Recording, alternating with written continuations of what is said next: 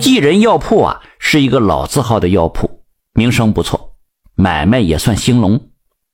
但是最近呢，济仁药铺却遇上了麻烦。什么麻烦呢？这天中午啊，济仁药铺的老板施仁贵正在给人看病呢，忽然一个伙计慌慌张张的跑进来，大呼不好，并给他一封信。施仁贵展信一看，只觉得天旋地转呐。原来这是一封勒索信，信是当地的土匪头子陆二送过来的。陆二在信上说了，绑架了施仁贵的长子施方，如果不拿出一万两白银来，就撕票。施仁贵哪经得起这种打击呀？当即就昏了过去。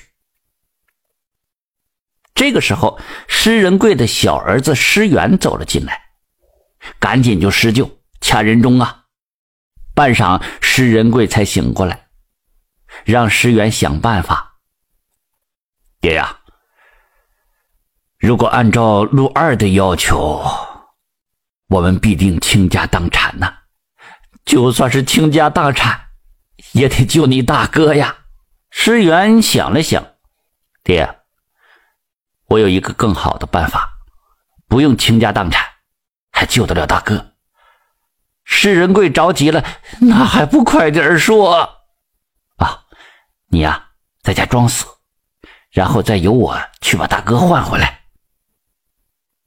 施仁贵听了之后连连摇头，装死容易，可是用一个儿子去换另一个有何不同啊？况且论医术，施元还略胜施方一筹呢。如此一换，实为不妥。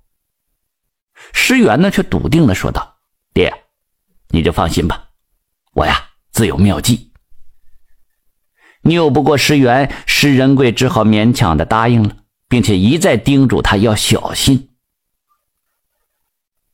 得到父亲的同意，施元略作准备。便来到陆二的山寨门前了。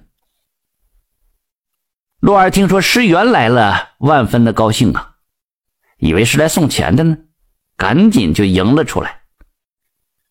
可等他来到门口，见到施元两手空空，便生气了：“我要的白银呢？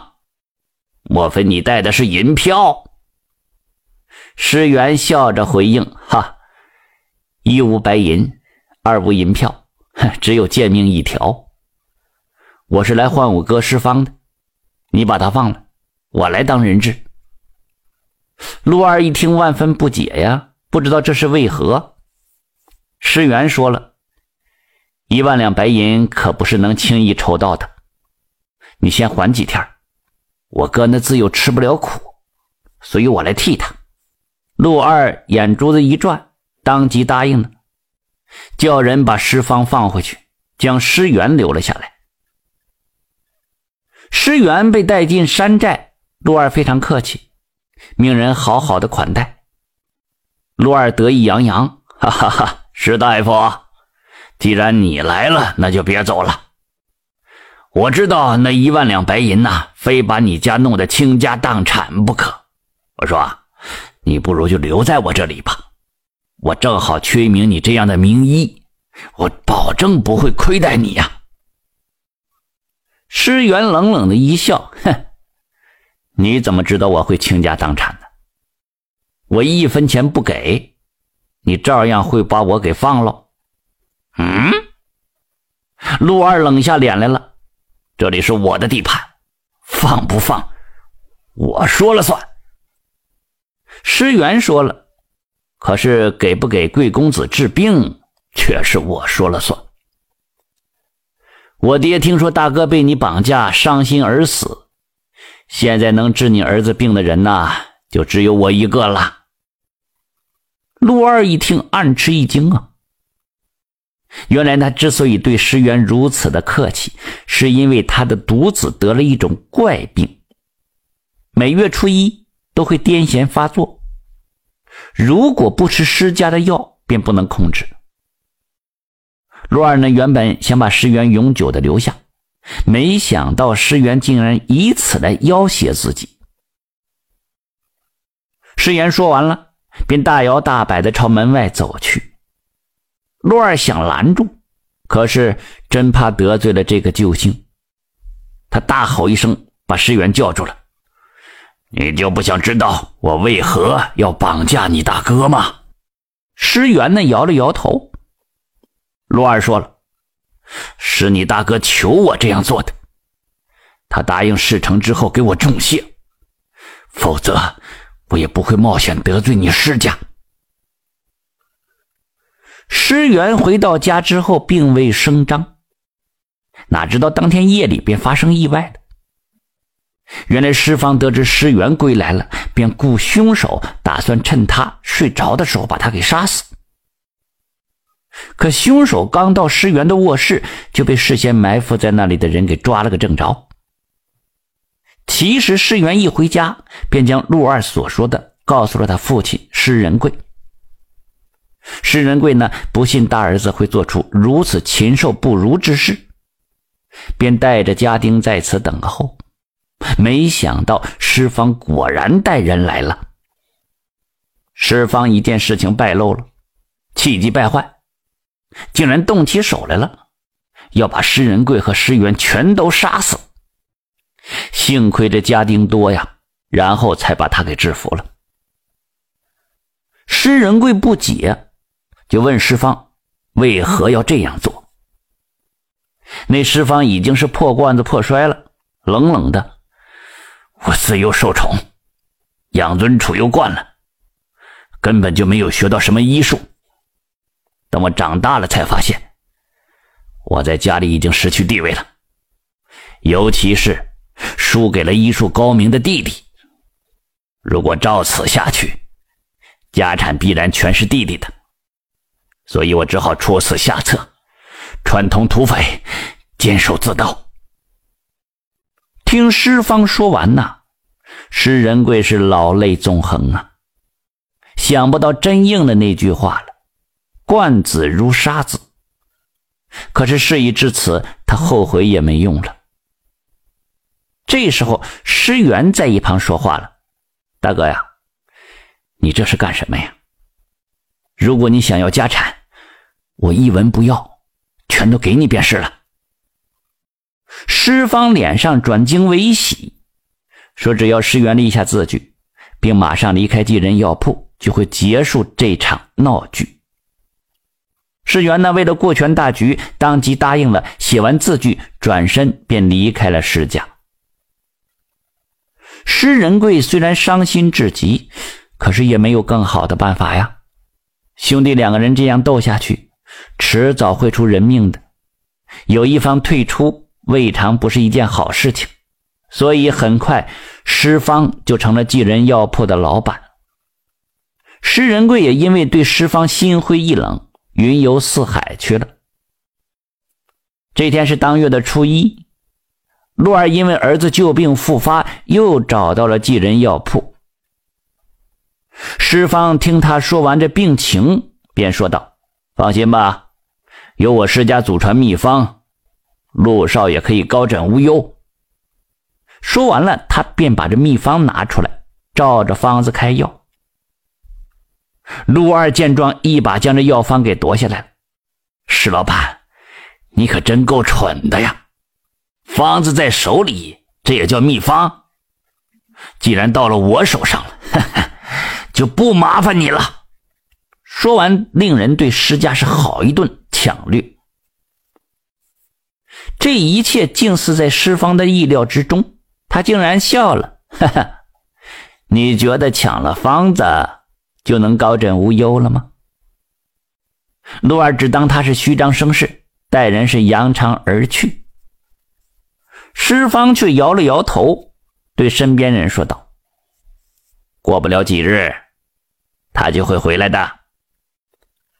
果然不出施方所料，没到一个月呢，陆二又来找施方了，见面就给他跪下了，说秘方作用有限，儿子疯病发作，把药方吞吃了，求施方重开药方救儿子一命。施方当然摇头了，不加理会呀。陆二无奈，只好答应返还施家被劫的财产，让石方伸出援手来。石方却说了：“陆寨主啊，治疯病的秘方只有石原知道，我知道的那仅是皮毛。不过我可以每天去一次山寨，帮少爷稳定病情。要想根治啊，还得找到石原才行啊。”陆二无奈，只得一边让石方每天到山寨给儿子治病，一边派人四处寻找尸源。一天，施方正在给陆公子看病呢，突然有人来报，说找到了施源了。陆二赶紧让人把施源带进来。施源一见施方，脸色大变：“我已经把家产全部给你了。”为何还要为难我呀？施方是知道弟弟的脾气倔强的，便提出把石原带回家里，商量好了再来给陆公子诊治。陆二想想也别无他法，就答应了。石方就把石原带回了家。石原对着大哥是一顿训斥啊，骂他不守祖业。石方待弟弟骂够了，才问道。你为何不根治陆公子的病，而是让他每个月发作一次呢？石原冷冷的说道：“这就是我守祖业的良策。我们无力除掉土匪，但是为了自保，必须得想制衡之策。以前施家之所以能够太平无事，正是因为我每次给他家开的药都少一味。”施方突然哈哈大笑：“哈哈，你想过吗？土匪如果找到一个高人治好了陆公子的病，你怎么办？”见施元不说话了，施方又说道：“我也在守祖业啊，不过与你相反，不是制衡，而是制服。我要把整个山寨铲除。”施元不相信大哥的话。更不相信大哥有这个本事，石方就说了：“我本想让你置身事外，但我也想赌一把，所以才把你找了回来。我要让你亲眼看看大哥是如何不费一兵一卒就制服悍匪的。”石原是将信将疑，哪知不到三天，有施家伙计来报，说是陆二前来拜访。话音刚落，陆二已经进了门了，扑通一声跪在地上，向施家两位弟兄求救。这几日，陆二的山寨发生了怪病，匪徒们个个是腹痛难忍，陆二也未能幸免。原来这陆二的山寨呀，易守难攻，官家也无法剿灭，于是这伙匪徒便为所欲为。这陆二虽然是土匪，但是却奸诈无比，不肯轻易的相信外人，更是不允许外人进入山寨。施方虽然医术一般，可却对土匪经常骚扰百姓恨之入骨，一直想把匪患根除。为达目的，他先和陆二上演了一出假绑架，换取了陆二的信任。哪知道半路兄弟来救他，打乱了他的计划。于是又制造兄弟父子不和的状况，把施元和施仁贵都赶走了，这样就无人能治陆公子的病。陆二就只能让施方每天进出山寨。前些日子，施方趁给陆公子治病之机，暗中往山寨里的水井里放入了药物，造成了匪徒们集体中毒。如今他们毒发了，只能是束手就擒，被施方他们送进了官府。石原了解真相之后，对施方就赞叹道：“大哥呀，我是医病，而您是一本，您真是医术高明啊！”感谢收听名城故事会，喜欢听故事的朋友，那就点个关注吧。